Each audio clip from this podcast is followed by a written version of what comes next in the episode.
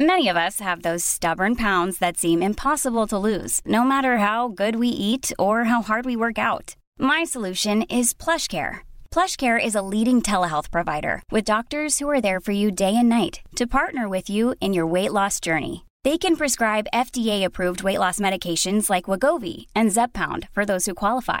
Plus, they accept most insurance plans. To get started, visit plushcare.com slash weight loss. That's plushcare.com slash weight loss. Jewelry isn't a gift you give just once. It's a way to remind your loved one of a beautiful moment every time they see it. Blue Nile can help you find the gift that says how you feel and says it beautifully, with expert guidance and a wide assortment of jewelry of the highest quality at the best price. Go to Blue Nile dot com and experience the convenience of shopping Blue Nile, the original online jeweler since nineteen ninety-nine. That's Blue Nile dot com to find the perfect jewelry gift for any occasion. Blue Nile dot com. Welcome to Midweek Late Lunch on L M F M Radio. Lovely to have your company on this Wednesday afternoon. Lots of chat, guests, crack, music, more besides coming over the uh, next couple of hours. And let me tell you this, I have a really great prize to give away today to one of you. Yes, I have a beautiful hamper valued at six hundred fifty euro from Estee Lauder, and it comes to us from Town Centre Pharmacy. I'm going to tell you more about that in a while. Now listen, you're going to need a pen and paper handy or something to to record a few little things on quite quickly, or record the show if you want as well as the excerpt. Anyway, that's coming up before two on Late Lunch. six hundred fifty euro, brilliant uh, prize from Estee Lauder, courtesy of Town Centre Pharmacy. I'll tell you more about that in a while. But we're starting off today reminiscing on Late Lunch, and I know how Late Lunch listeners love nostalgia, and by God, this is nostalgia today. Because, you see, we're going to chat for the next while about Robert's shop on Flower Hill in Navan. Do you remember it? It was there for twenty-five years. And a couple ran the shop, uh, Oliver and Olive Roberts. And I'm delighted to say their daughter joins me on the show this afternoon. Joan, hello, Joan Powell. Hello, Jerry. How are you? Good uh, to talk to you. Great to talk to you too on Late Lunch this afternoon. Well, well, well. Here, you know, we know Navan now and familiar with Flower Hill and all the development that's happened out the Slane yeah. Road and the other roads beyond it. But at one stage, your folk shop was the last post in Navan, was it? It probably was. I think the Round O was the last pub. We were the last shop mm. because Flower Hill sort of, and Saint Mary's Park would have been the last housing estate on that road, Slane Road, Proudstown Road. And so, yes, it literally was the last stop shop, yes, before people left the town going out that way. Yeah. So, uh, and your mum and dad, talk about commitment to to a, a shop and, and a job. It was night, noon and morning, three hundred sixty-five days of the year. Yeah, well, my father would have opened the shop in nineteen fifty-five, roughly, and they got married in nineteen fifty-five, and she was a dub. Olive was a dub and came to live in Navan, which was really the sticks for her, now, to be honest. And he was a Navan man, and um, they started the shop, and it's all I can remember, really. I mean, I just mm. grew up in the shop, took it for granted. It was a mix of everything. It was grocery, sweets, newsagents, uh, toys, cigarettes. Um, you name it, it was there. It was the shops yeah. we all love to remember from our yeah, childhoods. Yeah. I can remember them as well too, and I know exactly what you're talking about. You gave a, a dig out, did you, as a young girl in the shop? You worked there. Oh, yes. We all had to take our turns, and I was the eldest of four, four girls. So I have to be honest and say that I did the most work. Um, let's be honest. the other, the younger ones got away with more than me, though they probably won't agree with that. But um, yes, I we did. We all had our turns. We all had to take, do our stints in the shop. Um, sometimes willingly, sometimes unwillingly, I have to be honest. Mm. But it was it was great. Looking back, I mean, it was it was fantastic, really. Yeah. You know, we were there, and Mammy and Daddy were always around. They were in the shop, and we lived. We had a hall door beside the shop. The, the, the sitting room was converted into a shop, if yes. I can remember correctly. So we had our own hall door, and we would go into the hall, and there was a telephone in there with A button and B button, and people would come in to use the phone in the hall. Yes. Back in the day.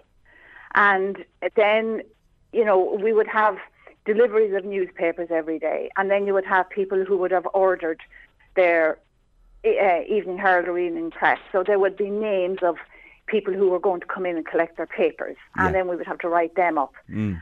And then we just had we had an, an ordinary till first of all. So you you know you'd be praying to he- to God in heaven that you wouldn't somebody wouldn't come in for a whole lot of things, and you wouldn't you'd have to add them in your head. Yeah. And my father was very good at that, and and my mother was too. Now I wouldn't mm. have been the best, but we had a sheet of paper in front that was always put out clean every morning on the countertop.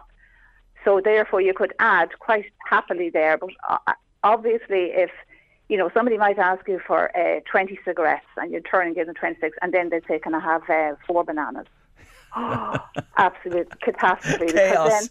Then, chaos. You'd have to put the, you know, the scales then had to have the little, um, you know, the little measures on the side. Yes. And then the, the bananas were weighed per pound. And, uh, you know, it, that was funny. And then... Um, there were toys, and I can, I'm trying to remember, there were some things like we had cowboy hats, cowboy, the guns, you oh, know, yeah. and um, the caps for the guns. And oh, we sold marbles. Now you're talking. Now you're talking. Yeah. You're talking my time for sure. The, I there can you see, go, Jerry, yeah. yeah. Like the cap, the holsters, the, the caps oh, yes, and the guns. Absolutely. Marbles. We sold, oh, yeah. Yes. Marbles, yeah, we sold them.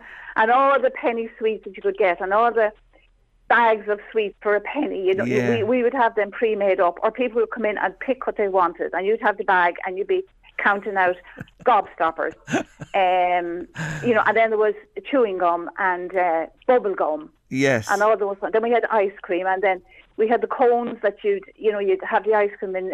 Actually, it's quite similar to what some of the ice cream parlours are doing now. You're scooping out the, sco- the ice cream cones. Yeah.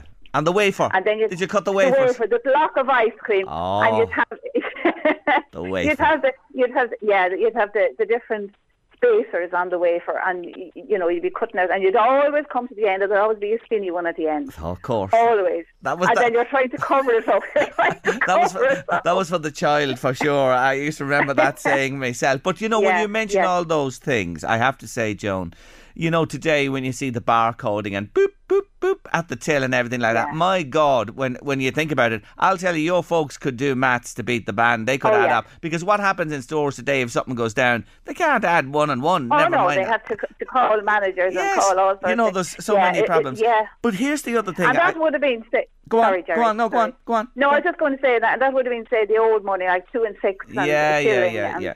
Yeah, I, I know, you know what when I was when, when I was very young, of course, Jerry. That's yeah, of course, of course. Listen, come on, come on. We've come decimalisation and euros and everything since. But here's the other thing that people wouldn't realise. You see, what you talk about there, I remember the loose biscuits in tins, and you talking about weighing yes. them out in the scales there. Yes. You had to go out as well. If people wanted spuds, you weighed out potatoes out of bigger bags we, of spuds, yeah. didn't you? That's right. There was a we had a garage next door, and it was freezing cold, and there was a, a big gate on the front of it. And we'd be sent out there to weigh out potatoes in quarter stones, half stones and stones. Yeah. And you'd be just, you know, you'd be told to put it correctly on the button. You know, there wouldn't be, there'd be no room for, mar- for for any mistakes there. Yes. No margin for mistakes. But yeah, I, I hated that job. We'd mm. have to do that. And then we sold postage stamps as well. Yes. And we had a separate till for the postage stamps. So that if somebody bought two stamps back, you know, when they were four pence and and, and different five pence. Yeah, you'd have to take money from them separately, and you'd be saying to them, I, "Sorry, I, I, can I just take the five pence for that first because it goes into a different till?" You know, when I think of it, the fiddle, and, you know, it, it, fiddliness, oh, you know, fiddliness oh, of it. The, you know, but you, but but you, your folks did it, and that was part and parcel of it. There's oh, a lovely, yes. there's a lovely message come to us there, Jerry.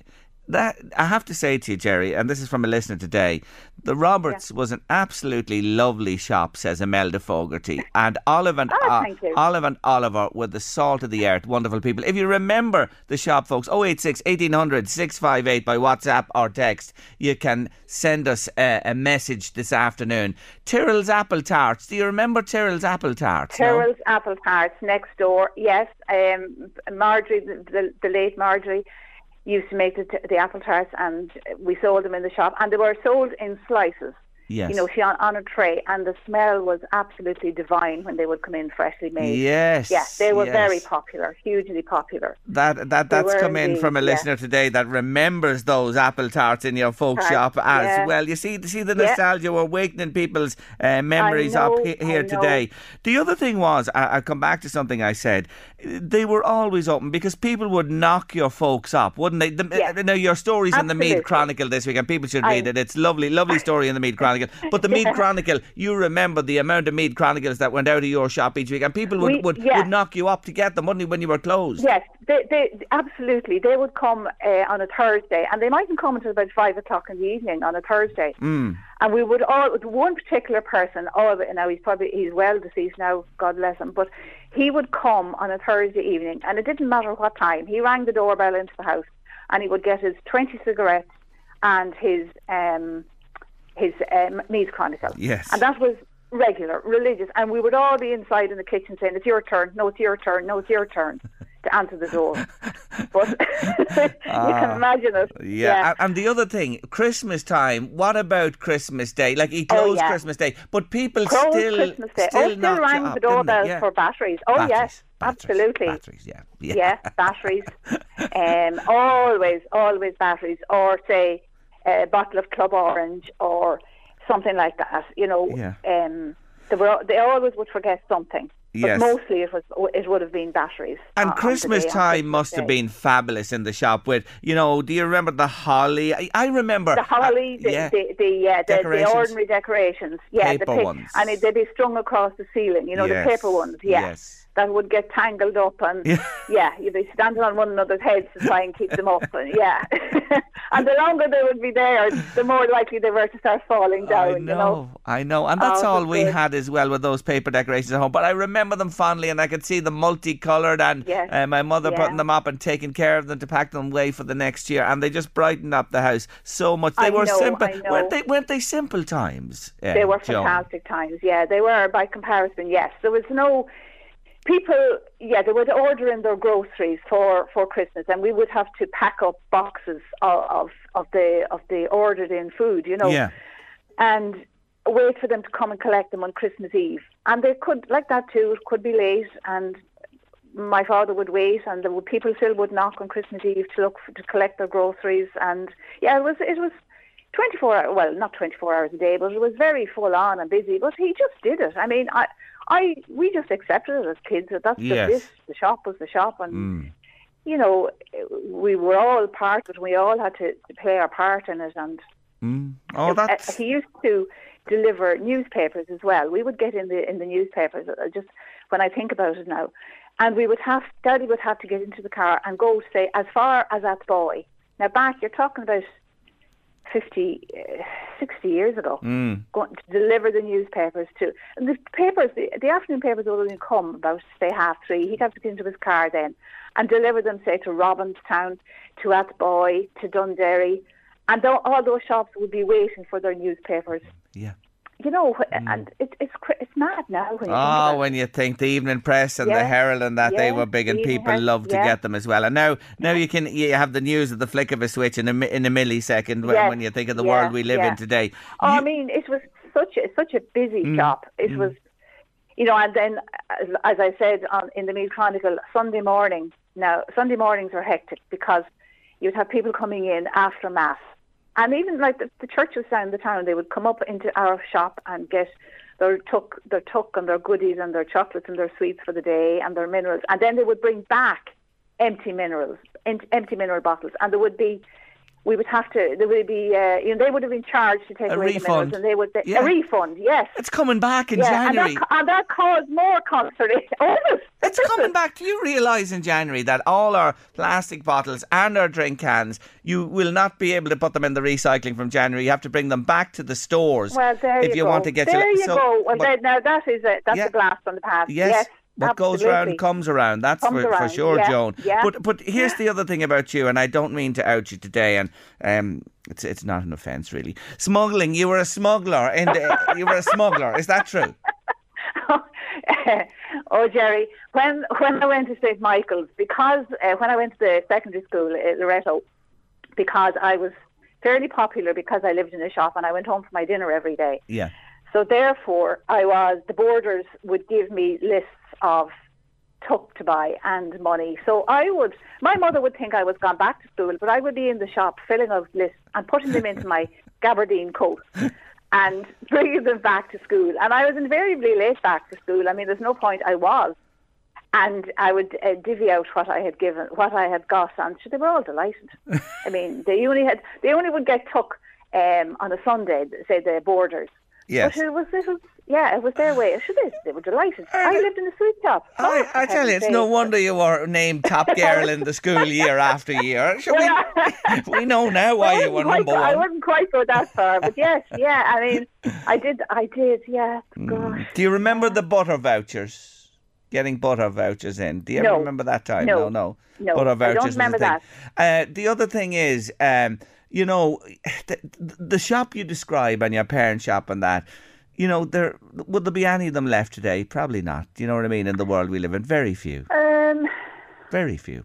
Probably very yeah, few. I don't want yeah. to offend anybody. No, I know, I know. I'm not. I'm not um, saying that. But but, but may, perhaps in more but, rural areas they survive. But certainly really? in towns like Navan and Drogheda oh, and Dundalk and Kells so. and R D. I wouldn't think so. No, no, I don't think so. I don't. I think that they because uh, the world has just moved on to a, a whole new sphere of people buying and purchasing, and that the local shop, the yeah. local corner shop, is a thing that uh, is history in in, in those places uh, yeah, for sure. I, I, Definitely, because I mean, I know probably people work all hours, but he was on he was on the floor all day. It's not like he worked a shift mm. and went inside and relaxed. Yeah, he was there on his feet all day. I mean, and if he went in for his, his dinner or his tea, as they called it, dinner in the middle of the day, tea in the evening. Yes, um, he would be back out.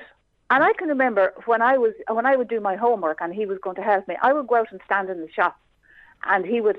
You know, help me do my maths. Like that too, as you say, he was good at maths. Yeah. And, you know, I stood beside him and, and if somebody came in, I had to take a back seat. Yes. And yes. he would go and serve them. And it's yeah. not like, he, you know, I mean, we had girls that worked in the shop. I'm not saying he didn't mm. have help. Mm. And my mother was there constantly. But he was there overseeing it all the time.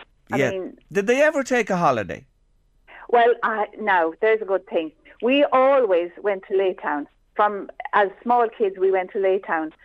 For we took a house for a fortnight, but he would come over, yeah. stay two nights maybe, and go back, right. and stay in the in the house and come back. No, he didn't certainly take anything worthwhile. Yeah. So your mother stayed you know, with the four of you in Laytown. Stayed with the four of us in Laytown, and we had cousins go. that uh, yeah used to come from Dublin, uh, in Laytown. Yeah. We, now, in fairness, we always got a holiday in Laytown. We always went in August. Yes. Oh, in the last the last two weeks in August when it was start, starting to get dark, you know. But we were, mm. they were great times. Mm. I mean, yeah, my, you know, oh, we my. brought everything with us, and with, all but the kitchen sink. I mean, there was no holiday for my mother. No, you know, there was no sink. Did, did, you, did you did you run a book in the shop for people? You know, that people would get yes. credit and pay yes. you then when they get paid. Yes. Did that happen? Yeah. He used da- Daddy used to call it his his loose leaf ledger. Mm. Um, he, he'd. He'd have um, it was like it was just like it was very basic. It was a piece of cardboard, and people would come in and say, "Can I guess whatever?" And you you would write it down. You would make sure to write it. But if you didn't write it down, it was just forgotten about. Yes. And then at the end of the week, you'd tot it up, and they would come in and pay when they would get paid. Settle it up. Yeah. Yeah. yeah. Oh, they yeah. were. Those were the days. Listen, you're and you'd know everybody. You'd know everybody, and everybody would know you. You know, but they were always called Oliver and Missus Roberts. It's funny, she was never called by her first name. It was just a sign of the yeah. times. Yeah, oh. He was Oliver and she was yeah, Missus Roberts. Fantastic. Yeah. Listen, you're yeah. you're you're you're yeah. making us all go jelly soft this afternoon with all you're talking about there and those wonderful memories. Thank you so oh, much for joining you. me on the show. I've enjoyed Not our chat, Joan. Thanks Take care of yourself now. Bye bye. Bye bye. That's Joan Powell there. Robert's shop on Flower Hill. What memories. It's magical in Late Lunch Studio now. It really is magical. And I'm not talking about Christmas because somebody has just arrived who was with us earlier on in the year. And he's just wonderful. Cillian O'Connor, welcome back to Late Lunch. Yes, hello. Uh, it's an honour to be here once again. Uh, nice seeing you, Jerry. Thank you so much. My God, I am so thrilled to have you today because you, since you made that big impression on everybody in Britain's Got Talent, your world has just become incredible, hasn't it? You've been all over the place. Yes, since B G T, there's a lot of... I've, There's a, oh, there's a lot that I've done. Um, I've oh, it's, oh, um, I've done a TED Talk up in Rathoath, um, as well as some appearances on C B B C, Saturday Mashup, Blue Peter. Um, Blue Peter? Blue Peter. I am so jealous. You were looking at one of the biggest Blue Peter fans from he was a little fella in the world. You were on Blue Peter. Yes, um, I should have brought the badge today. Uh, oh, uh, you'd be rubbing it in there. Get me on tomorrow. Get me on tomorrow, and I'll bring it.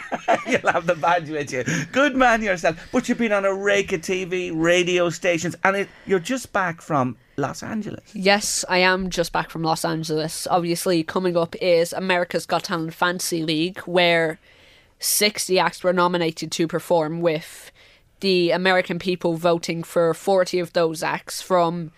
Um, Got Talents worldwide from yes. previous Got Talents um, to perform, and it's an honour for me to be selected yes. as one of them. So we'll watch next year. It's going to be screened next year, and we'll understand what happens. Say no more. Keep that a secret, please do. Shh, absolutely. I have the most wonderful trophy here in my hand. Tell our listeners what this is. This is the Marvin's Magic Rising Star Award, gifted every year to the best rising star in magic, previously won by magicians such as Richard Jones and Mark Spellman as X. And I can say that this year the winner was me.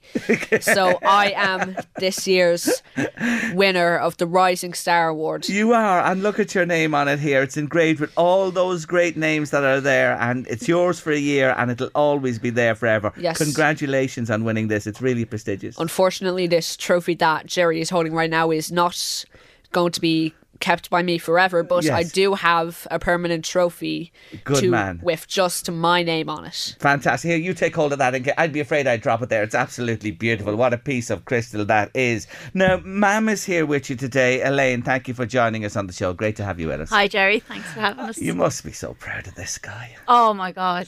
Like, who would have thought back in February when he got on that stage to achieve his dream, mm. everything that followed. We're just so proud of him, and He's just, he's his confidence has grown so much, and um, we love listening to him in, you know, speaking on the radio, because he's just grown, and we're just super proud. Yeah, super and proud. Rightly so. Now, there's big news today. Who wants to make the big reveal? Well, I leave it to the man himself. Tell our listeners. This is an exclusive for Late Lunch L M F M. Tell them.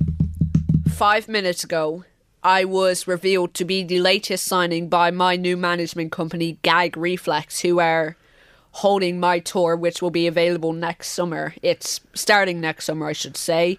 Um, it's going to be around the U K and Ireland. So far, fourteen dates have been revealed, and the first Irish date has been revealed for the T L T, sponsored by Draw the Credit Union. And if you would like to pick up your tickets, you can check out Cillian's Magic dot com.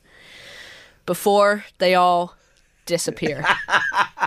And he won't be making them disappear. It'll be people clamouring to go along and be at the event. So this is the big thing, ma'am, to sign with this agency. Oh, wow. It's amazing. It's an honour. Like, they have such amazing art. It's like Ben Hart, who is on the uh, Rising Star tape face. Um, so, yeah, we're just delighted to be on board. And the team there is fantastic. Um, they have been helping Cillian, obviously, since Britain's Got Talent, but we've the official official dotted line sorted today. So it's just at two o'clock today. It's just been released. So hot off the press. You are a proper artist now with a management team behind you, and the rest will be history as you move on from here. Congratulations. I'm delighted. Thank you very much. It's a huge achievement. As well as the management team running the tour for next year, it's also being run by my magic director, Russ Stevens, who he's a very big name in the magic world, as he is the man behind all the magic on Britain's Got Talent, which he's been doing since twenty sixteen, I believe. So he's a, he's a veteran, been doing magic for thirty plus years now. So one of the most respected names in magic, so it's an honour to also be to also have someone like Russ With as him. my magic director. Yeah, yeah. Thank well you, Russ. done, well done. Well, you're going to do a little magic for us here today, will you please? Because uh, I couldn't let you out of the studio without doing a bit, us having a bit of crack like we had the last time. Yes. Unfortunately, okay. I don't have the Jerry's Nuggets deck this time. Sorry, Jerry. I forgive you. That's all right. You have but... a deck of cards. Okay. Anyways, I would like you to, you know what, I'll mix the deck up first so that everyone knows I've just cut the deck. Yes. Can you confirm that, Jerry? I can indeed. Yes, I would like you to pick a card. Okay, any card? Any card you want. Okay. Okay. I would like you to look at that card, but don't let me see. Okay. Now, you could have picked any cards out of this deck, right? Any out card. Of this mixed up deck. I would like you to place that card back into the deck. Anywhere. And mix up the deck so that I cannot know what your card is. You can take the deck. Can I take the deck? You can take you sure? the deck. Are yes. you sure you want to let go of them? Yes, you do. And I'm can fine I shuffle? With that. Look at my shuffle. You see my old-fashioned shuffle. I know you can do it far faster. I've seen this. worse. I've seen worse. Thank you. Thank you for that compliment. There you go. I'm handing him the deck back. Back it goes. To okay. You. Now, I have not seen the cards. Can you confirm that, Jerry? Absolutely. I have not heard what the card is. No. But, Jerry, I believe that the card you picked was the King of Diamonds. I Can could you confirm, confirm that? that that was the card I picked. And actually, we've been just recording a lovely little video here. Mister Brian Farley on production with us here can confirm as well, because I held the card up there and we saw it for certain. How do you do this? You gave me the... I don't know. It's all magic. I don't know. It is magic. Well, come on, let's have another one while you're here. Oh, the magic wand is out. The magic wand is out. Okay. Right. I don't know where it's gone, but hopefully we find it soon. Okay, have you another one for me? Oh, yes, of course. What? All right. Okay. Okay. Another card trick, is it? As you can see, I have three cards. Okay. The top card is an elf. I see that. Christmas theme, lovely. The middle card is also an elf. Yeah, I see that. And the bottom card is... An elf? No, it's Santa. All you got to do is follow Santa. So, the Santa card, we'll yes. take it and we'll place it onto the bottom of the deck. Yep. Can you confirm that, Jerry? I can see that. Yes. So, where is Santa? Santa's on the bottom now. Wrong. That's an elf. Will now, you stop mesmerising me here with these cards, please? So there's no Santa on the top. That's also an elf. So yeah. that means if he's not on the top and he's not on the bottom, he must be in the middle. Correct. But that's also an elf. That's because Santa's on the bottom. As well as being on the bottom, he's also on the top. Oh, go away out of that, will you? And if he's on the top and on the bottom, then that must mean he's also in the middle. Which, that doesn't make sense. There's one, two, three cards, but they're all Santas and they're all elves. I don't really get it either. But, Jerry, if this card is an elf... Yeah. And this card right here is Santa. Yes. Then what's this card? It has to be an elf, because there were two elves in Santa when you showed me before. It's a Merry Christmas.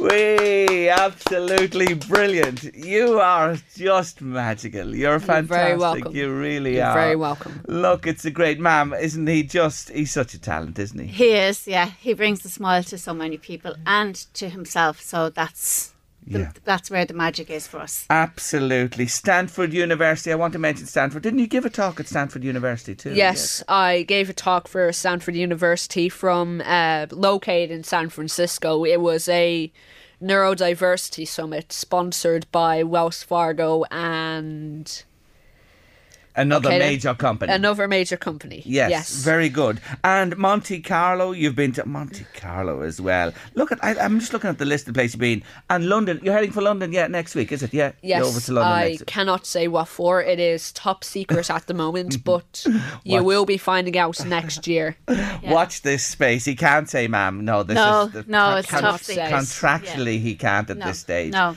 It's you, really exciting, though. You know, what your mammy said a little bit earlier on is so true. When we saw you on T V first and your story developed on Britain's Got Talent, and you remember you came here as well, you have come such a long way, Cillian O'Connor, since then. I really mean that. You are just fantastic, and we have great admiration for you. We love you, and we wish you well with everything that happens in twenty twenty-four. I love you too, Jerry. Ah, oh, me too. Thank you so much for joining me. Elaine, thanks. Great thanks to see you. Thanks for having us Happy again. Happy Christmas and Happy best Christmas. Merry Christmas. Thank you, everybody in Drogheda, for following. Bye-bye. Thank Bye. you. Come on, kids, let's all make Christmas cards and send them in to Jerry Kelly on The Late Lunch Show on L M F M Radio. Thank you, Ava. Thank you so much. And the cards are coming. They are indeed. Today in the post, I got a beautiful card. Uh, from Emer Green, and thank you, Emer. And she says it's from Emer and her pets, Nellie and Indy the horses, and Shadda the cat as well. They listen to L M F M all the time. Love Chris Murray on The Breakfast Show. It's on from morning to evening. That comes in from Carrick Macross to us today. I- I've another lovely one there arrived. There's lots of them coming.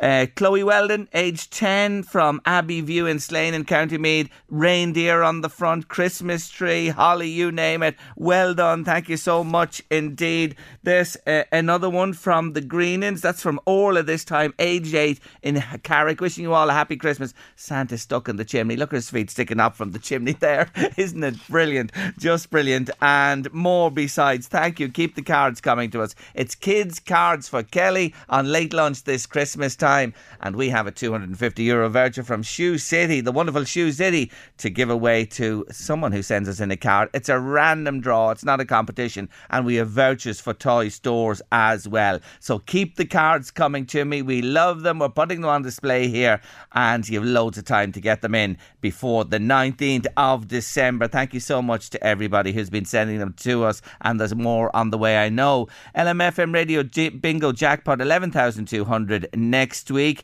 Big wins for Lou Geraghty, who won six hundred euro. Lou from Dundalk. four hundred euro going to Slane and Ev- Evelyn Lenihan. And Bridie Carney from Dunleer picked up three hundred euro, along with Jean Mahon too. Get your books from outlets across the northeast, and you're supporting, of course, the Gary Kelly Cancer Support Centre when you play L M F M Radio Bingo. Now, sad news uh, yesterday, uh, the death of rally driver Rosemary Smith, and she's a woman I admired greatly. I interviewed a number of times on the show, and I want to just remember her today by going back to an extensive interview I had with her in April twenty fifteen. And here is the wonderful Rosemary. Jewelry isn't a gift you give just once. It's a way to remind your loved one of a beautiful moment every time they see it. Blue Nile can help you find the gift that says how you feel and says it beautifully, with expert guidance and a wide assortment of jewelry of the highest quality at the best price. Go to Blue Nile dot com and experience the convenience of shopping Blue Nile, the original online jeweler since nineteen ninety-nine. That's Blue Nile dot com to find the perfect jewelry gift for any occasion. Blue Nile dot com. Even on a budget, quality is non-negotiable. That's why Quince is the place to score high-end essentials at fifty to eighty percent less than similar brands. Get your hands on buttery soft cashmere sweaters from just sixty bucks, Italian leather jackets, and so much more. And the best part about Quince, they exclusively partner with factories committed to safe, ethical, and responsible manufacturing. Elevate your style without the elevated price tag with Quince. Go to quince dot com slash upgrade for free shipping and three hundred sixty-five day returns. Many of us have those stubborn pounds that seem impossible to lose, no matter how good we eat or how hard we work out. My solution is PlushCare. PlushCare is a leading telehealth provider with doctors who are there for you day and night to partner with you in your weight loss journey. They can prescribe F D A-approved weight loss medications like Wegovy and Zepbound for those who qualify. Plus, they accept most insurance plans. To get started, visit plushcare.com slash weight loss. That's plushcare.com slash weight loss. Talking about the big break she got when she joined the Roots rally team in the U K. I did the R A C with the same woman, Delphine. She came back. She came back. It was, I was good sort of eight months later, but she still wanted to do it. So we did it in a mini. And uh, when I was finished the mini, um, you know, I saw all the works teams around. I thought, oh, it'd be nice. But I never, ever, ever thought anything would come of it. But then a girl who was driving which was an ex-Roots rally car. Uh, and she, te- oh, no, she didn't text me in those days, she sent me a telegram, and uh, she asked me to do the Monte Carlo rally with her. So I did that, and there were three of us in the car. Sally Ann Cooper was the girl's name. She sat in the back in her mink coat and her basket of food and waved, because we started in Scotland. Anyway, so I'd never driven on snow and ice before. So we got down. Now, the girl who was with me wasn't a driver. She was a navigator, purely. So it meant that I had to drive the entire way. Got down to, to Dover, went across on the ship, uh, you know, drive on, drive off, sort of thing. And then eventually wound our way down to Monte Carlo. And I must say it was exhausting, but to come over the Alps and then suddenly see the sea down there glistening and so on. And this was about seven in the morning, having driven day, night, day, night, day, night. And anyway, I got down, and then when we got there, this girl, Sally Ann, said, well, uh, girls, you'll be staying in awe, whatever they call them down there. But I'm going back in the car now. And her chauffeur had come down and drove her the whole way back to Villefranche. Then we sat on a wall falling asleep, and then sent the car back for us. We couldn't sit in the same car. Anyway, so when we got there, we were put virtually in the servants' quarters, which I was a bit, you know, that's not very nice. And then we went over to Monte Carlo itself for the prize giving, and not that we won anything that year. We finished. We got a Finishers Award, but yeah. we didn't. We weren't. And did, were you picked up by Roots then? Was yes. that when they... Yes, this man, you see, for the, the ball down there, and you had to go all, you know, glamorised and dressed up and all the rest of it. And this man, to me, was an old, old man. I think he was probably in his fifties at the time. But he came across and he said, you are going to be a works driver for the Roots Group. And having slithered and slid over the mountains, I said, no, I am not. That was the end of that. He said, no more. And I came home and I said, this old fella came up and said, I could have a drive with the works team. You know. Now, my dad was very calm, nice, very Methodist, and, and very quiet, never lost his temper. Well, he lost his temper that day. And he said, you stupid, stupid girl. Oh, he ate me. And uh, he said, do you realise you've thrown away a chance of a lifetime? I said, no, I didn't realise it. And unbeknownst to me, my mother wrote on my behalf to the Roots Group. In, they were in Devonshire House in London. And it was forwarded to Norman, who was in up in the Midlands in Coventry. That was the man you met, was it, Norman? That was the man, Norman Garrett. Yeah. And the next thing, I got a contract back about a month later saying, you are now a member of the Works Rally Team. Good old Mum and Dad. They yeah. made sure oh, you absolutely. didn't pass up the absolutely. opportunity. Mm. You joined the team. You had a co-driver, Val Domino. The Val Domlio, yes. Domlio, I beg your pardon, yeah. was your... Uh, No, not no? from the beginning, not with them, because they put another girl with me. You see, you weren't normally allowed to pick your own co-drivers, so they gave me this other one who came with me, and I never liked her, and she never liked me anyway. But um, no, just we didn't click in mm. any way, and she thought she should have been the driver because she'd been doing it for quite a while, and then this bird from Ireland came in and took the drive.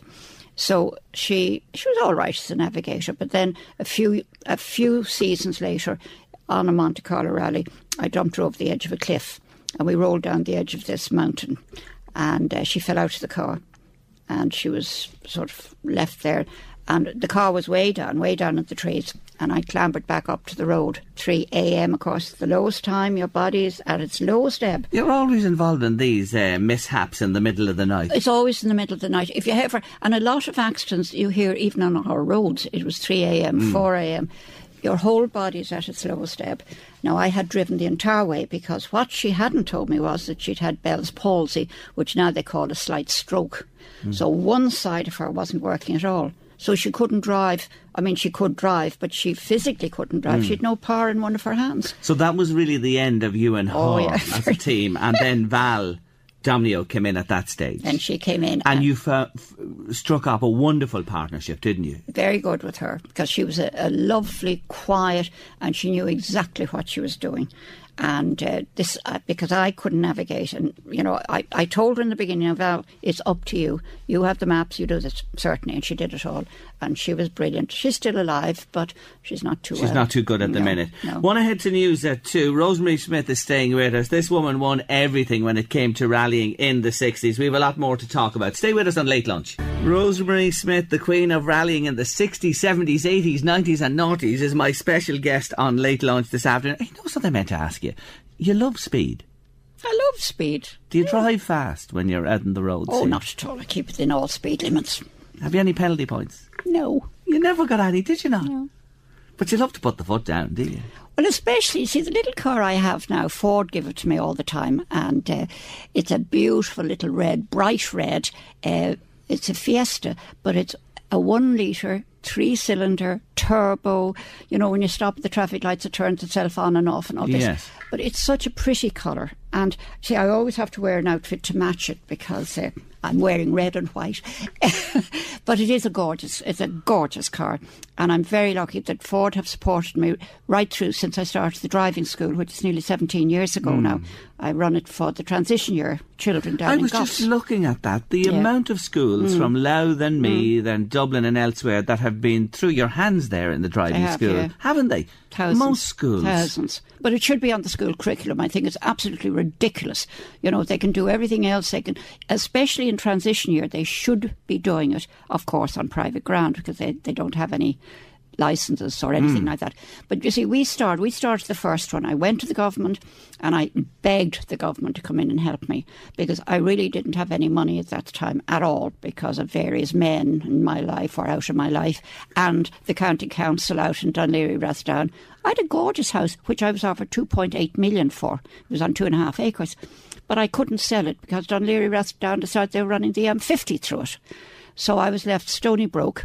So then obviously I had to go and do some work. Mm. And uh, and you set up this school. I set up. It was you got no support? None whatsoever.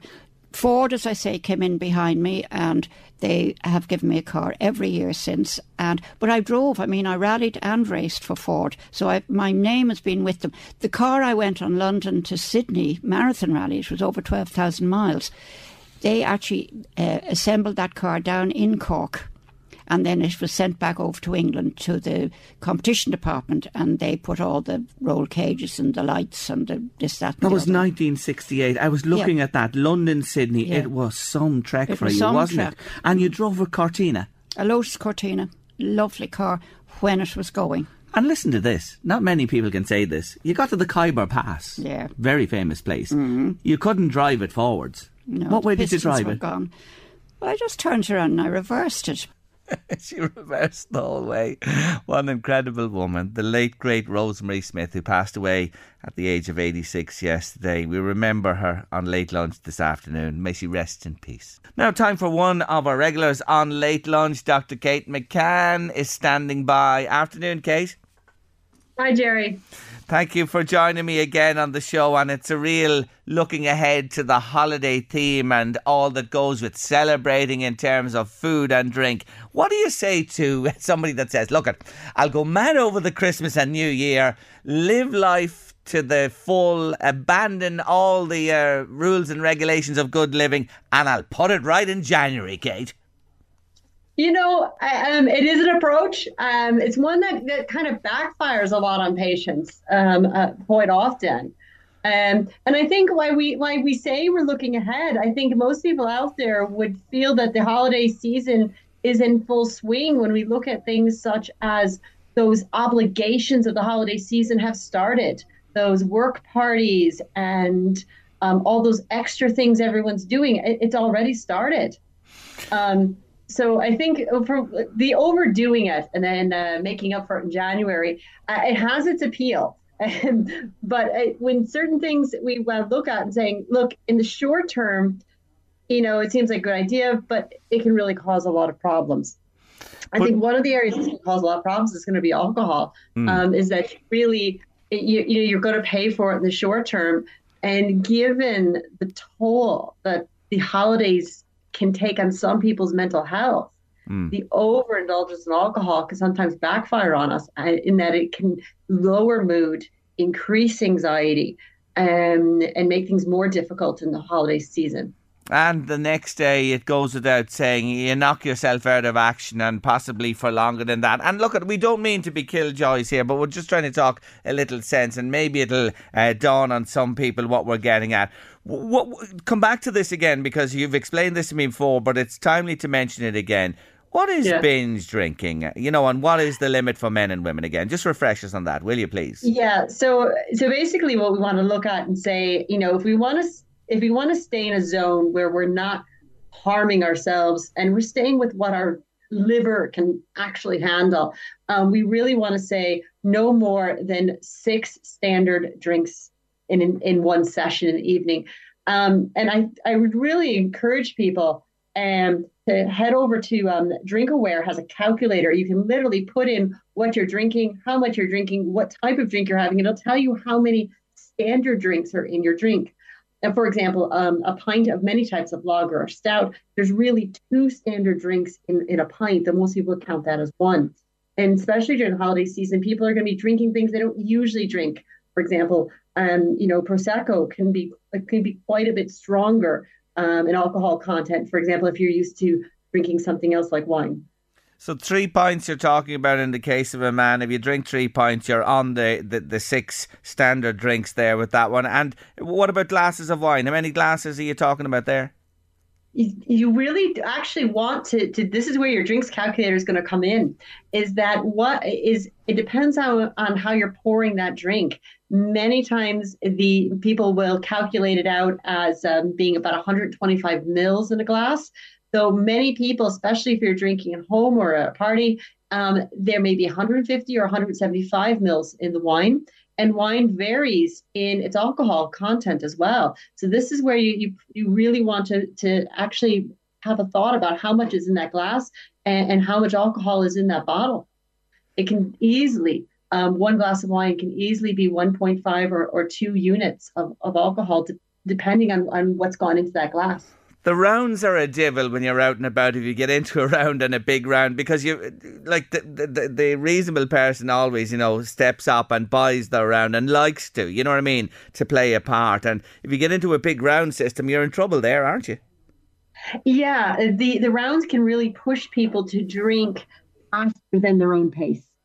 Um, and that's where they can really get into trouble. Um, or they're trying to keep up with um, with the next round rather than the pace that, that they're at. You know what I think is great now? All of the uh, zero alcohol drinks that have come on, and nearly everyone has an offering of the main brands and even into wines and the spirits as well. And I, I see you talking about, you know, pacing yourself, say with an alcoholic drink, a non-alcoholic, you know what I mean? That you, you spread it out across the evening. Yeah, that's the strategy. Now, everyone's going to have to come up with their own strategy. And um, for some people, that is a strategy that works, um, is that... and mixing up the evening with um, with both alcoholic and non-alcoholic drinks. So for some people, um, they're more comfortable with something that looks like alcohol or tastes like alcohol um, for many reasons, including the fact that people aren't pressuring them. If it looks like it's got a pint in your hand, you're not being pressured to, to go on, go on, go on. And there's many reasons where people, that's a good option for some people. For other people, other reasons, they are, for example, who are abstaining from alcohol, actually don't want anything that looks like it or tastes like it for their own reasons. You know, so it's, it, it, it really is one option out there. It's a great option if it's good for you. If it's not good for you, you know, stick to another one. But um, having a strategy for alcohol, it, I think, is really important for, for many people um, this season. Um. Hangover cures, detox the day after, all the ones that you hear, oh, have a big fry-off, hair of the dog, take this, take that, take the other, take something before you go to bed, drink loads of water. What's your opinion on all those? So, yeah, Jerry, you and I have actually talked about this before yep. a few months back. But um, so the science is this, it, it doesn't work. Um, so everybody has their own, their own, um, you know, urban myth of what will kind of ease the symptoms the next day. Um, the reality is you can't undo the damage. So the stress that overindulgence of alcohol does on things such as our heart, our liver, we can't detox that the next day, not with all the water, not with all the Lucozade.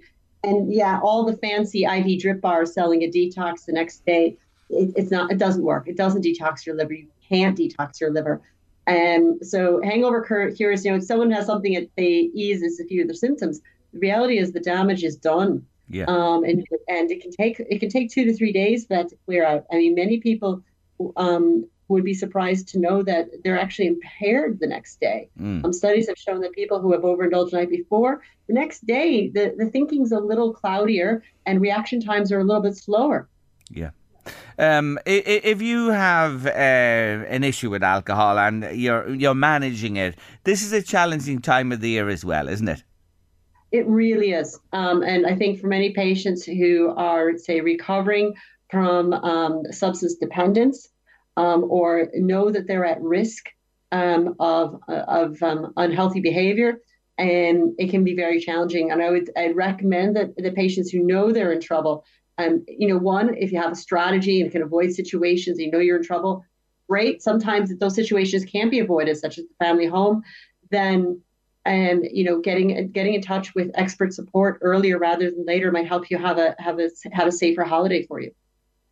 The other aspect of this you've been uh, commenting on lately is the food we consume. And it is a, a time of the year when people love, you know, to indulge. And we enjoy the special treats, and the dinners are something else as well. And they go on for a number of days. Um, again, just to come back to this one, you know, January, everybody will be heading for the gyms. There'll be people out walking everywhere. There'll be uh, New Year resolu- resolutions made, um, putting on a few pounds, loosening the belt over the Christmas season. Is it a, a good idea? Yeah, see, I I, I always tell patients to, to, to, to take the middle road here. I have patients on both ends of the spectrum. I have patients who are just like, you know, uh, Uh, they restrict themselves severely during the holiday season. You know, they're not touching this, they're not touching that. These are bad foods. These are, you know, the foods they've labeled as bad. Um, you know, and then the other end of the, I have patients who just are like, look, you know, I know you, I know that we've been, I've been diagnosed recently with diabetes, but I'm not going through holidays without eating all the mince pies. So I have patients at both ends of the spectrum, and, and I generally tell patients to try and uh, to kind of take the middle road, which is, you know, allow yourself a treat. Food is is more than just nourishment when it comes to holidays. There's this huge emotional, it's it's memories, it's nostalgia, it's love, it's comfort, it's sharing, especially when we're eating with other people. So having a little bit of something absolutely is fine. There's no such thing, for example, as a bad food.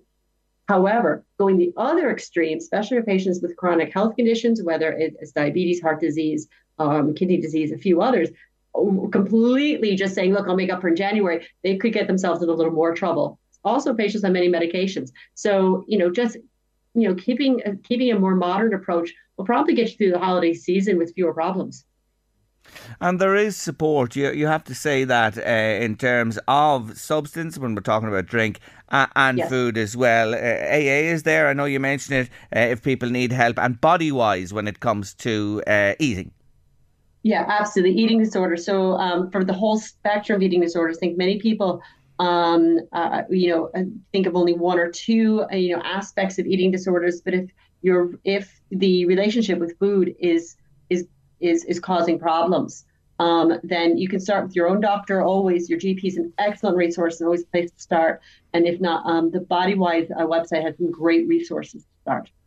Now, you yourself uh, have this Healthy Holidays virtual advent calendar. Tell me about this.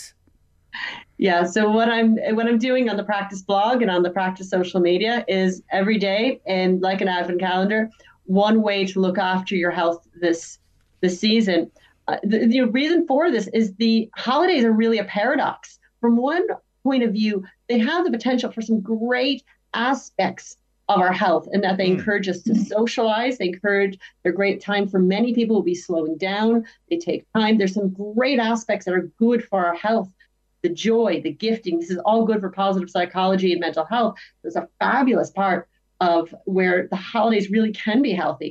And the other aspect, though, is that usually from external pressure, from everything, especially stress, stress to get the holiday right, especially um, for parents. And the stress, the you know, the overindulgence um, in food and drink, this also causes problems. So I always find the holidays an amazing paradox when it comes to health. And, you know, just a few pointers help people navigate, just get the best out of the holiday and arrive in January mostly intact. Well, you know, check this out, m doc dot i e, that's E M D O C dot I E. Kate's uh, blog is there, it's wonderful information, and Ho- Healthy Holidays, the virtual advent calendar, will be available as well across the holiday season. Look, we say to people in the end, do enjoy the time off, do enjoy your meals, drink sensibly, and it'll all go ultra well and you'll be in good shape for the new year. Really, that's the message we're taking from uh, Doctor Kate uh, having a chat with us this afternoon uh, about the holidays ahead. Thank you so much. Happy New Year to you. Thank you for all your uh, contributions through the year to Late Lunch. We really do appreciate it, and we're looking forward, please God, to having you with us again on the turn of the year into twenty twenty-four. Thanks so much, and happy holidays, Jerry. Thank you indeed. Take care. That's Doctor Kate McCann there. And uh, she is a wonderful, wonderful lady. Lifestyle, medicine and more besides m doc dot i e. That's E M D O C dot I E. David Bowie and Bing Crosby. Beautiful piece on earth on your Late Lunch this Wednesday afternoon. I want to say a big thank you to Tommy Caffrey. Tommy, great to hear from you. He never forgets me every Christmas. Our number one table tennis player from Balbriggan. What a lovely man he is. And I got the card today, Tommy. Thank you so much. Happy Christmas to you and yours. I hope you're keeping well. And it's great to hear from you again this Christmas time. Just reminding you, I nearly slipped my memory. Don't forget, we have our annual Best Christmas Pudding in the Northeast competition on at the moment. We've got a couple of uh, puds in already. We have indeed. Closing date is the eighteenth, nineteenth as well, the beginning of, of the Christmas week. Get your puds to us. Massive hamper to give away. And the curtain falls on the competition this year. It's the final year of the Best Christmas Pudding in the Northeast. So get your puds to us by the eighteenth, nineteenth, please.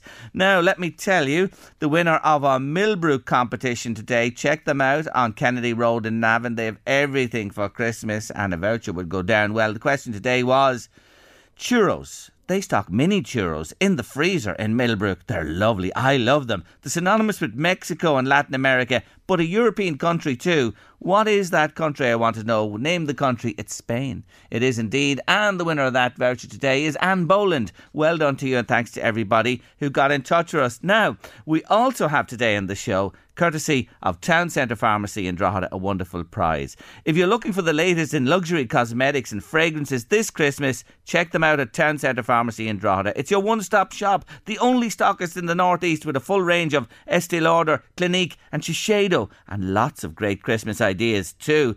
What a prize they've given us today. A beautiful hamper. It's worth six hundred fifty euro from Estee Lauder, with a collection of skincare products including the iconic Advanced Night Repair selection. I need that one. And two fragrances. I can't win it. One modern and one classic. So, loads of you entered. Loads and loads. Let's rerun it again there, Louise. I've got you under my skin. Big as yours.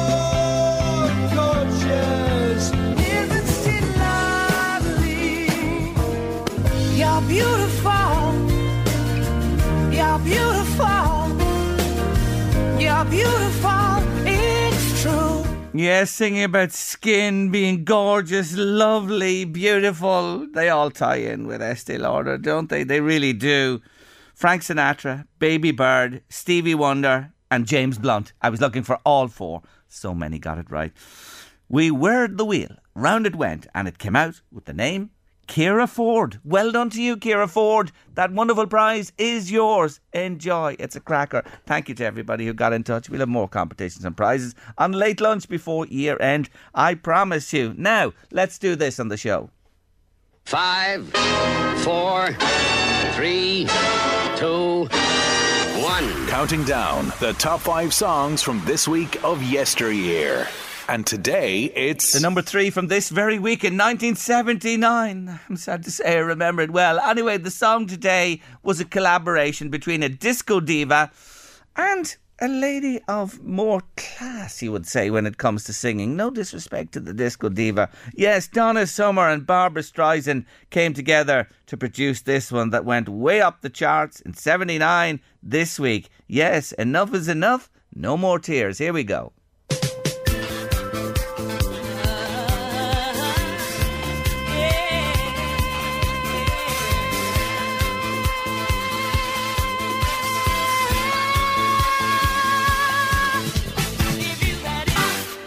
uh, Donna Summer and Barbara Streisand, Enough is Enough. Number three in our top five countdown from this week in nineteen seventy-nine. Two on Thursday, and then the number one coming your way round about this time on Late Lunch on Friday afternoon.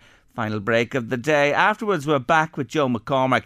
He is a wonderful maths teacher and more besides. And we're talking about uh, a new international study that shows, well, indifferent statistics about Irish students and maths. An O E C D report has highlighted Ireland's average performance in maths has declined by eight points since twenty eighteen. But in the context of larger declines across Europe, we're still doing quite well. But on the other hand, it's still a fact boys do better than girls when it comes to the sums. Let's have a quick chat with a man who knows all about maths. He's a teacher, career coach, author, best known for his Ace, Ace Maths Tuition series of books. Delighted to say hello again to Joan McCormack. Hi, Joe. Hi, Jerry. Good to hear from you. And good to hear from you too. Look, at the overall thing is we're down a bit, but we're doing good in the context of everybody else. W- w- what are your thoughts yeah. on that? Yeah, so our average uh, maths results are down by eight points, and as you said there, the O E C D is down on average by fifteen points. So, um, you know, things maybe are not as bad as they seem. Um, but we're actually overall we're gone from twenty-second to twelfth in maths. Mm. Um, I think the problem that the report highlights is the, the high achievers, the, the percentages for them are now below average. So there's, there's a small issue there, you know. Yeah, and the the whole issue raises its head again of uh, boys versus girls when it when it comes to maths. You know, girls have started historically at a disadvantage because they never really got the opportunity to go on to higher level maths in, in, in secondary school, as you know. Uh, and, and then, look, it has changed, or since it has changed. Are we still, you know, lagging behind because of that historical factor? Yeah, I think there's very much a legacy issue there, Jerry. Like, I still feel that boys, uh, the, the play that they do from zero to ten is kind of more practical and more building. Lego and measuring and fitting things and more hands-on, you know. Mm. Whereas girls are more soft touch and um, maybe less moving and fit- fitting exercises. And um, so traditionally, the traditions that you know, I find that it's hard to change them, you know. Like it's like t- trying to turn around an oil tanker. It takes a long time. And so um, I think in secondary maths, there's a, there's a fair amount of uh, job, geometry and trigonometry and shapes and area and volume. These topics, as you well know, are linked to engineering and construction studies. Mm. And so, as we know from the statistics, um, it's mainly boys that study these subjects at both secondary and third level. So, um, I suppose it kind of goes back as well to see it and you can be it theory, you know. So you have less physics, engineering, construction studies, and maths teachers are female. Mm. So um, maybe that's the reason why um, things haven't progressed as quickly as we would have liked. But There has the girls are definitely catching up. It's just taking longer probably than expected. So we need to immerse them from a younger age at more of uh, what you're talking about the boys traditionally did. Is that possible? Do you think that is, you know, like girls are girls, boys are boys? Yeah, well, I think parents have a good role to play here, you know, Jerry. Um, they get them interested in statistics and like what's going up and down in the news and mm. foster discussions about probability, let's say, chance of an event happening. You know, there's loads of things that a parent can do between zero and ten. Um, you know, things like introducing shapes and volumes and measuring and baking and cutting and cooking. Yes. You know, so there's all the roles to play there. Um, but um, I think um, obviously the primary school curriculum at, in maths is changing at the minute, and um, hopefully they'll it'll match up then better with the secondary one. So um, I would like to see maybe primary school teachers maybe. shadow a secondary school maths teacher in school to see what they're doing, and uh, some changes at primary might, that might help might be for them to focus more maybe on the language of maths, so this idea of words and, and knowing them words. Um, and that kind of goes back to literacy, and we've good news there on the literacy front, as you can see. Yeah. We're going into second in the world. Mm. Um, but the two other things, you know, definitely that are important to me that, that could be introduced at primary is maths games. You know, get the love of maths going, like, you know, make it fun for them.